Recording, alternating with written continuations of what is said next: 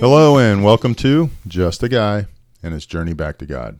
So, today we're supposed to be in 1 Corinthians 7, but I am heading out of town for business, and I was supposed to leave on Sunday, I believe.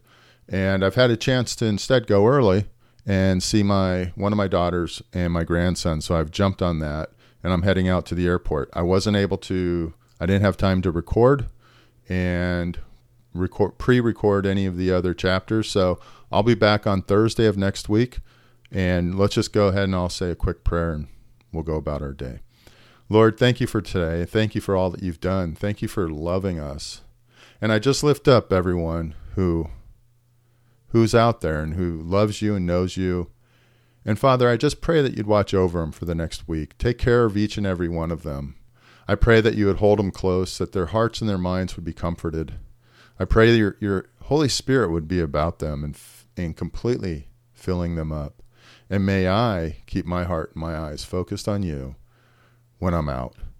Please watch over my daughter, my grandson, and also just as I'm at the business conference, I just pray there would be success there. May I shine your light amongst everyone there. I thank you for all you've done. In Jesus' name, amen. Hey, thanks for joining me at Just a Guy and His Journey Back to God. I hope you have a great week.